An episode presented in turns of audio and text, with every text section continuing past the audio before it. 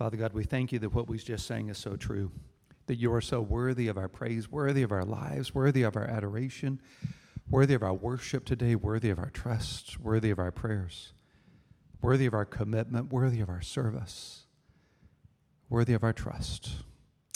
Father, teach us today how to trust you when it's hard to trust you, how to trust you when we especially need to trust you how to find in you all that we need in those places where, you, where we need you the most. So speak to us from your word by the power of your Spirit into our minds, hearts, and lives today. I ask for me and for us in Jesus' name. Amen. Well, good morning. It is so good to see you. It is so good to be back and to be back here with you. Uh, two months, uh, we had the surgery July 1st. Two months is the longest we've been gone from chapel since we started. 11 years ago, you know? Was thinking about it the other day. That's actually the longest I've gone without speaking on a Sunday morning in nearly 40 years. I started preaching right after the Sermon on the Mount. Jesus had just finished, and I picked up the mantle from there, and we just kind of went on from there, and, you know, and and all these years and now you know so uh, yeah but uh, what, what an interesting experience and just so grateful to you for your prayers your support your encouragement. I'll say more about that in a second. One of the things i prayed for as we got into this uh, back before the surgery on july 1st was lord teach me something i couldn't learn another way. Teach me a lesson get maybe more than one something that i wouldn't have known if it weren't for this. I don't want to waste this I don't want to waste this uh, experience. And so, Lord, what would you have me know that I couldn't know in some other way? And the lesson that I have learned is the thing I want us to talk about today is the folly of self dependence. The folly of self dependence. So, here's the surgeon who did my four level spinal fusion on July 1st. His name is Ioannis Avramis. I don't know the first thing about how to do what he does. If I had to do your back surgery, you should find a surgeon. I mean, I wouldn't know, wouldn't begin to know how to do this. From the time we were in the holding room before the surgery until I woke up on the other side, my life was completely in his hands, right? I mean, you've had surgery, you know how this works. I mean, if I woke up, if I didn't, whatever happened, completely in his hands. There was a neurologist involved, anesthesiologist, all kinds of people, and I was absolutely at their mercy totally dependent. Well, this is what he did. That's what's in my back now. Now, to me, I think you can just go down to Lowe's and get some screws. I mean, you know, and you know, get a power drill or something and go to work. But uh, apparently, it's a little more involved than that, and that's what's holding my lumbar together now in the midst of all this spinal fusion and all of that. So during the surgery, completely dependent on him. On the other side, once surgery is done, completely dependent on the nurses and the care attendants at Baylor Plano, which is where we did the surgery, for the next four days, four days and three nights. Completely helpless. I'd never spent a night in a hospital as a patient. Had not had that experience before. Todd Ming, you're dependent on pushing the button and hoping somebody's on the other side. You know what I mean? I just had not experienced that before. Then, when I got home, and actually before that, I have been completely dependent on Super Nurse. So, uh, Janet has been incredible through all of this. And I mean, dependent on a level I just have never been. I can't lift, bend, or twist, can't pick up anything more than 10 pounds, which is not entirely bad, guys. I mean, you know, uh, Janet takes the trash out, she vacuums. I saw the surgeon last Thursday and asked, "Could we make this permanent? Could I get some kind of a of a sign that this is, you know, going to be just the way it is?" But I mean, I can't put on socks. I literally can't bend to put on socks. Everything for two months, completely dependent on her, and she's been unbelievable. It's been so incredible. She drove out. I can't drive for that length of time, just so much, just totally dependent on her and on you your prayer support, your encouragement, your intercession, your cards, your kindness. So grateful to you. So grateful to Mike and Sheila Carter for what they do to make chapel happen. I mean, back before surgery and now, we just show up on Sunday and talk. I mean, everything is what they do from routers to everything else Mike mentioned before that has to happen to Sheila doing the PowerPoint to the whole nine yards. So grateful to Dr. Mark Turman for speaking so much in my absence and doing such a terrific job, and Christy Penn and, uh, and Tyrone and Johnson, our dear friend, and, and to you for your encouragement and your prayers. Just that's one of the things I've learned is self dependence, uh, the folly of self dependence. But something I've learned along the way, however, is that when you're most need to depend on others, can be a time when you're most tempted not to. You know, the harder the storm, the harder you row. The higher the climb, the harder you climb. The greater the challenge, the more we just want to get up earlier and stay up later and try harder and work longer and, and just work harder and make this happen. It's just human nature. And if you're kind of an achiever type person, even more the case, right? I mean, the harder the test, the harder you study. The greater the challenge, just the more you buckle down. And part of the reason I think God wanted to use this to uh, to teach me the folly of self reliance is that that was so stupid. I mean, I literally couldn't do the surgery, couldn't be the nurse, can't do what Janet does. I had to get to that place to learn that.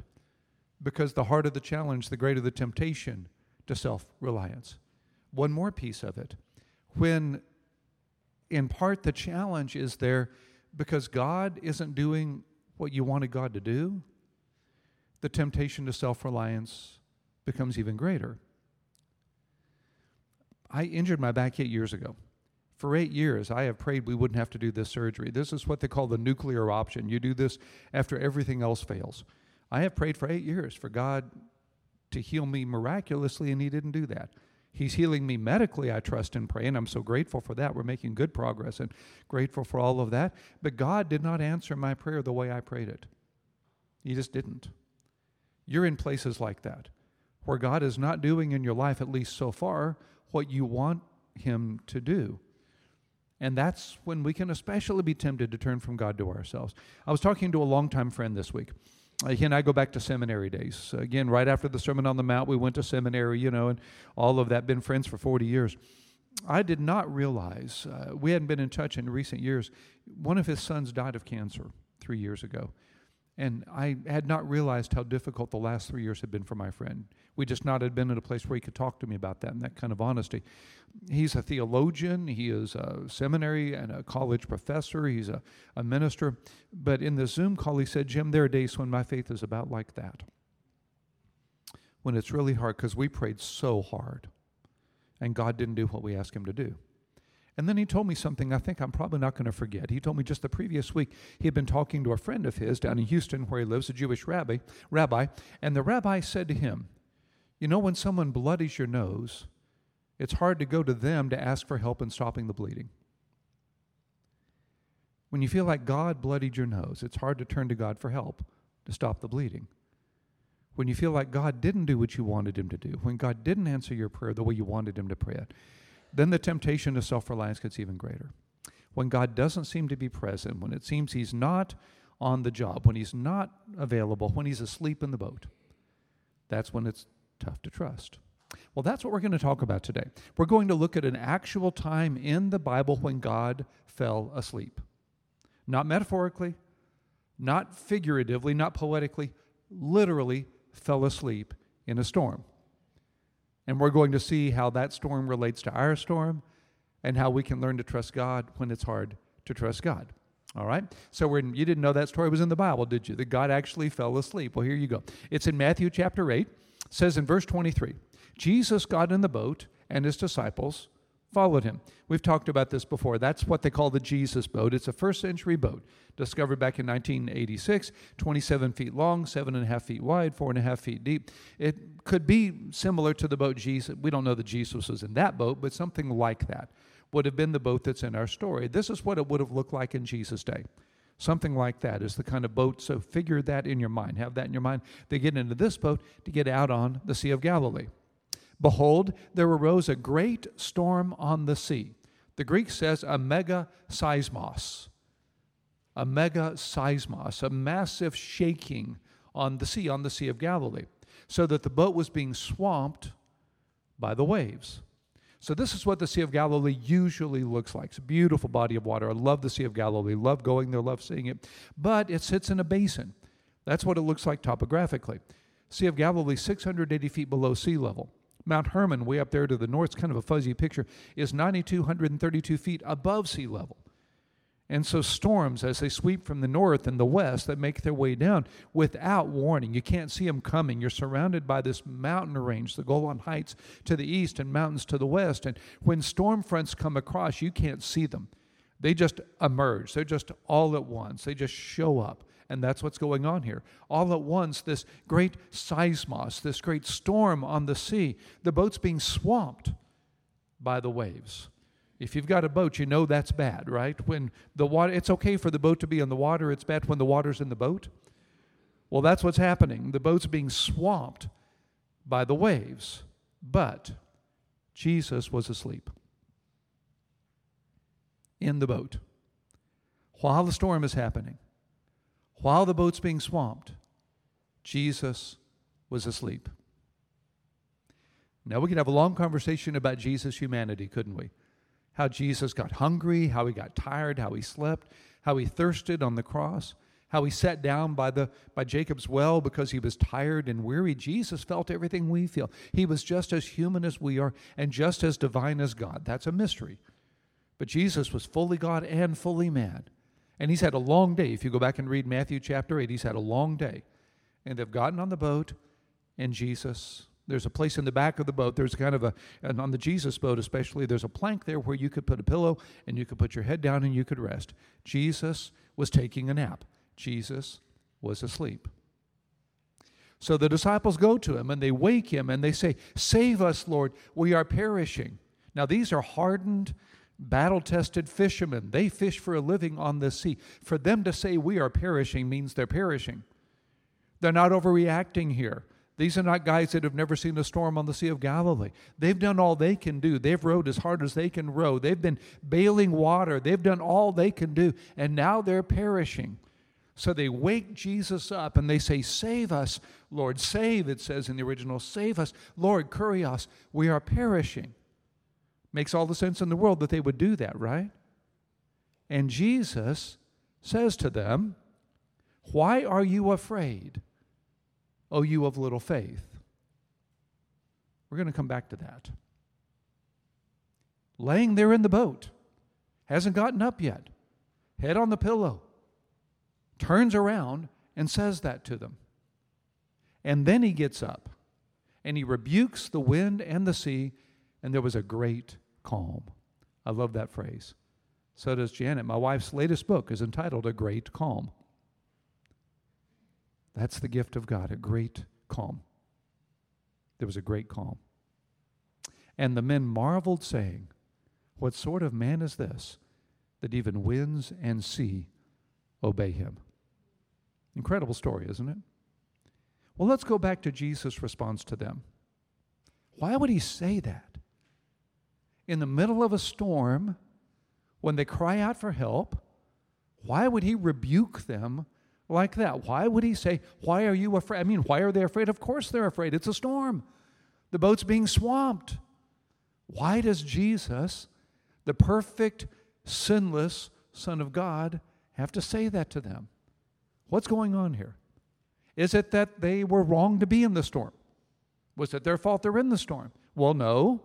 Back earlier in the text, remember Jesus got in the boat and his disciples followed him. If you read back earlier in Matthew 8, you see that Jesus saw a crowd around him. He gave orders to go over to the other side. Then some stuff happens and then they get in the boat. They're in the boat because they're following Jesus. It's not their fault they're in the storm. Jesus gave orders to get in the boat and get on the lake, and then the storm happens. There are times in our lives where the storms are not your fault, when in fact it's because you were following Jesus, you're in the storm. Jesus said, If they persecuted me, they'll persecute you. What they did to me, they'll do to you. Now, that's not always the case. Sometimes the storms are our fault. Sometimes it's our own sin that got us where we are. and It's a consequence of our sin. Here it's the opposite. Don't assume if you're in a storm, it's always your fault. If you're following Jesus, Jesus said, In this world you will have tribulation, but be of good cheer, I've overcome the world. There are times you're following Jesus and you're in a storm anyway, or even because you followed him. And that's what's going on here. So it's not that they were sinning by being in the storm. Did they make a mistake by asking for his help? Maybe they're just supposed to sit in the boat and wait for Jesus to wake up. Maybe the sin here is that they bothered God, that they disturbed Jesus, that they wouldn't let him get his rest, that they wouldn't let him finish his nap. Except just earlier in the Sermon on the Mount in Matthew chapter 7, Jesus said, Ask and it will be given to you. Seek and you will find. Knock and it will be opened to you. They're doing exactly what he asked them to do. Jesus said, When you're in trouble, pray. The Bible says in the book of James, You have not because you ask not. We're supposed to pray. When you're in a storm, you're supposed to say, Save us, Lord, for we're perishing. So that wasn't it. So why did Jesus rebuke them? Not because they wouldn't, it was their fault they were in the storm, not because they asked him. Maybe they asked him the wrong way. Maybe their prayer wasn't a biblical prayer. Maybe there was something they did wrong in the prayer. Except the prayer is exactly the way the Bible wants us to pray. It's specific, it's direct, it's heartfelt, it's sincere, it's transparent. It's not, remember the story of the Pharisee and the publican? How the Pharisee prays in his pride, Lord, I thank you that I'm not a publican like this guy. There's none of that here.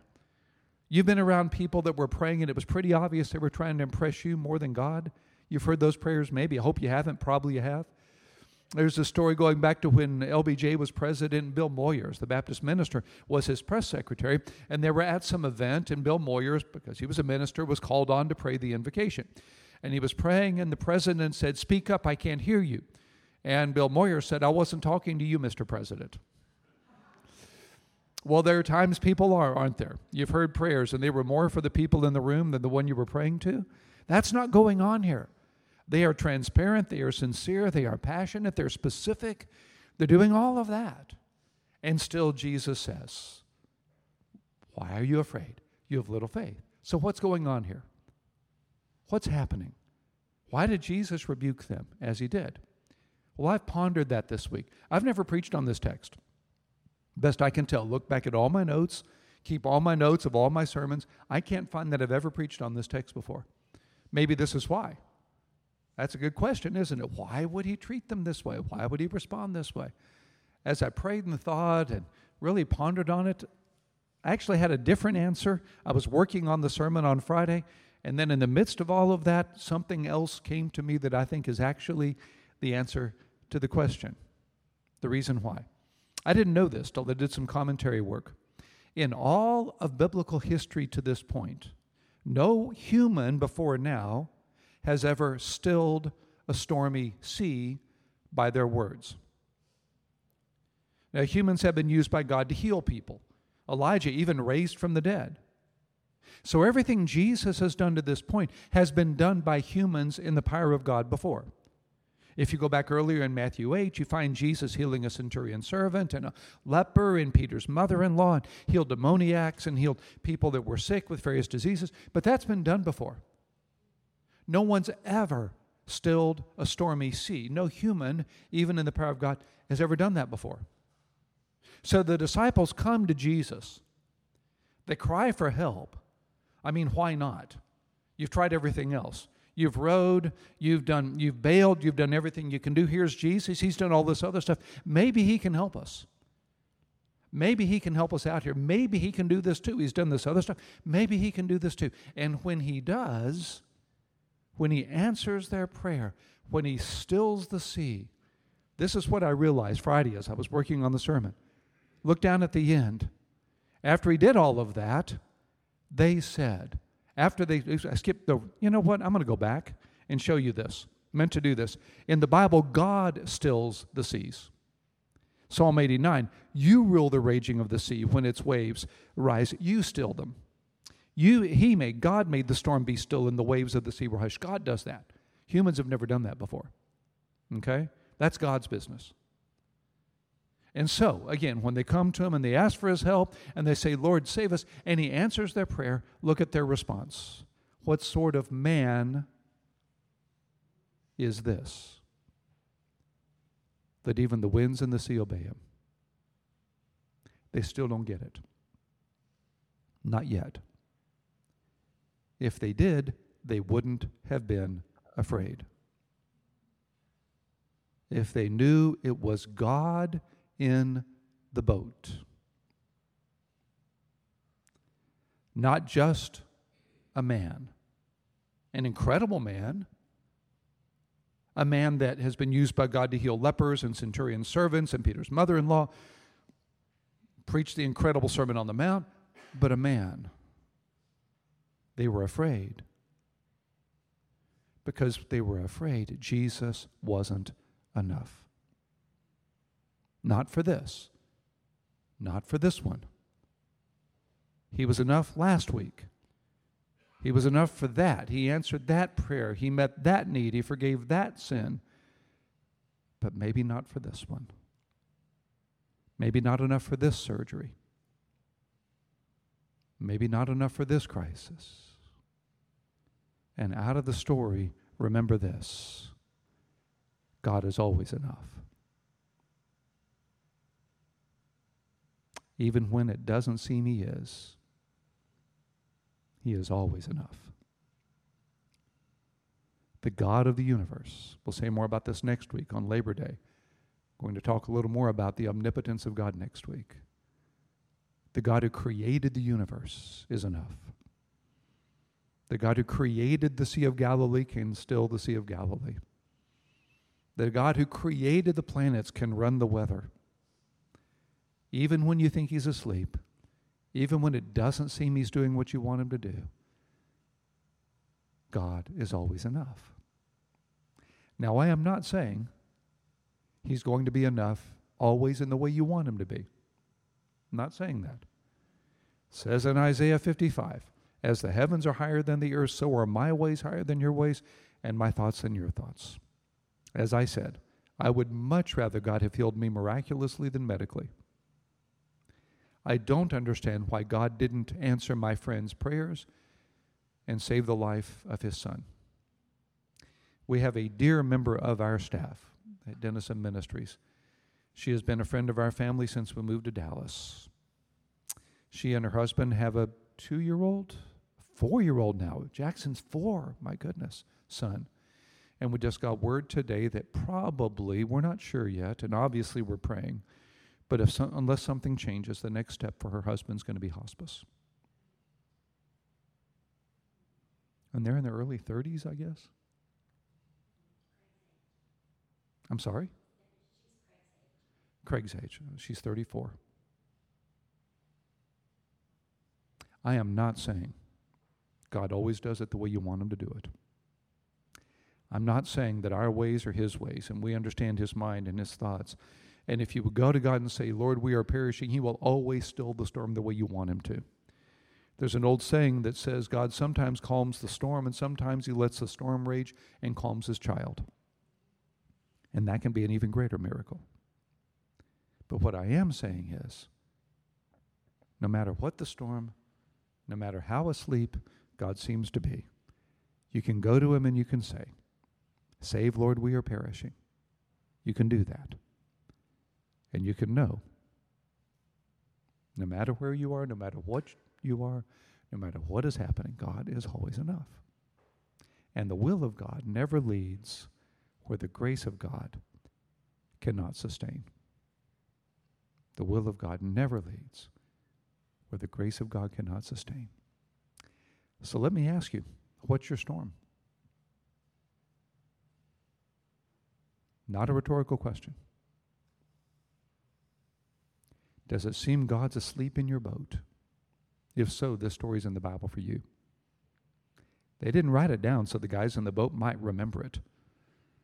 They didn't write it down because they thought they might forget about this in a couple years. And so Matthew needed to make sure to put this on paper before anybody forgot about it. You remember that day that Jesus woke up and calmed the stormy sea for the first time in human history? Oh, yeah, I'm so glad you wrote that down. No, it's not in the Bible for their sake, it's in the Bible for your sake. And you were supposed to be here today, and we were supposed to be here today so that you could trust God today. So let's do that. Pray with me. Take this moment, name your storm, and go to God and say, Save, Lord, I am perishing. Tell him those words or whatever words express your heart. If it's not for you, it's for somebody else. Right now, Janet and I are praying for our dear friend and her husband and for their family. Go to God and say, Save, Lord, I am perishing, or he is perishing, or she is perishing. Give your storm to your Savior right now.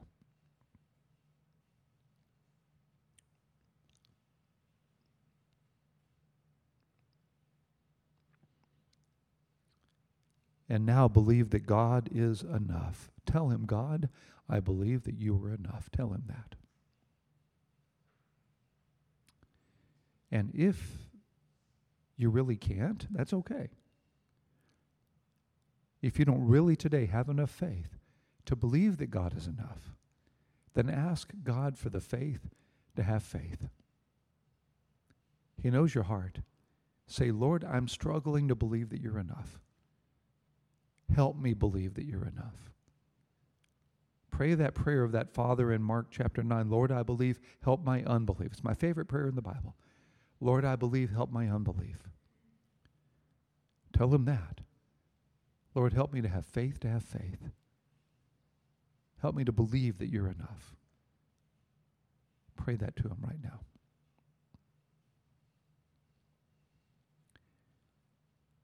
Father God, I thank you that you're enough whether I believe it or not. That you're enough whether I see it or not. That you are always enough. And your will never leads where your grace cannot sustain. We claim that grace in the name of Jesus our Lord. Amen. Amen. God bless. Have a great Sunday.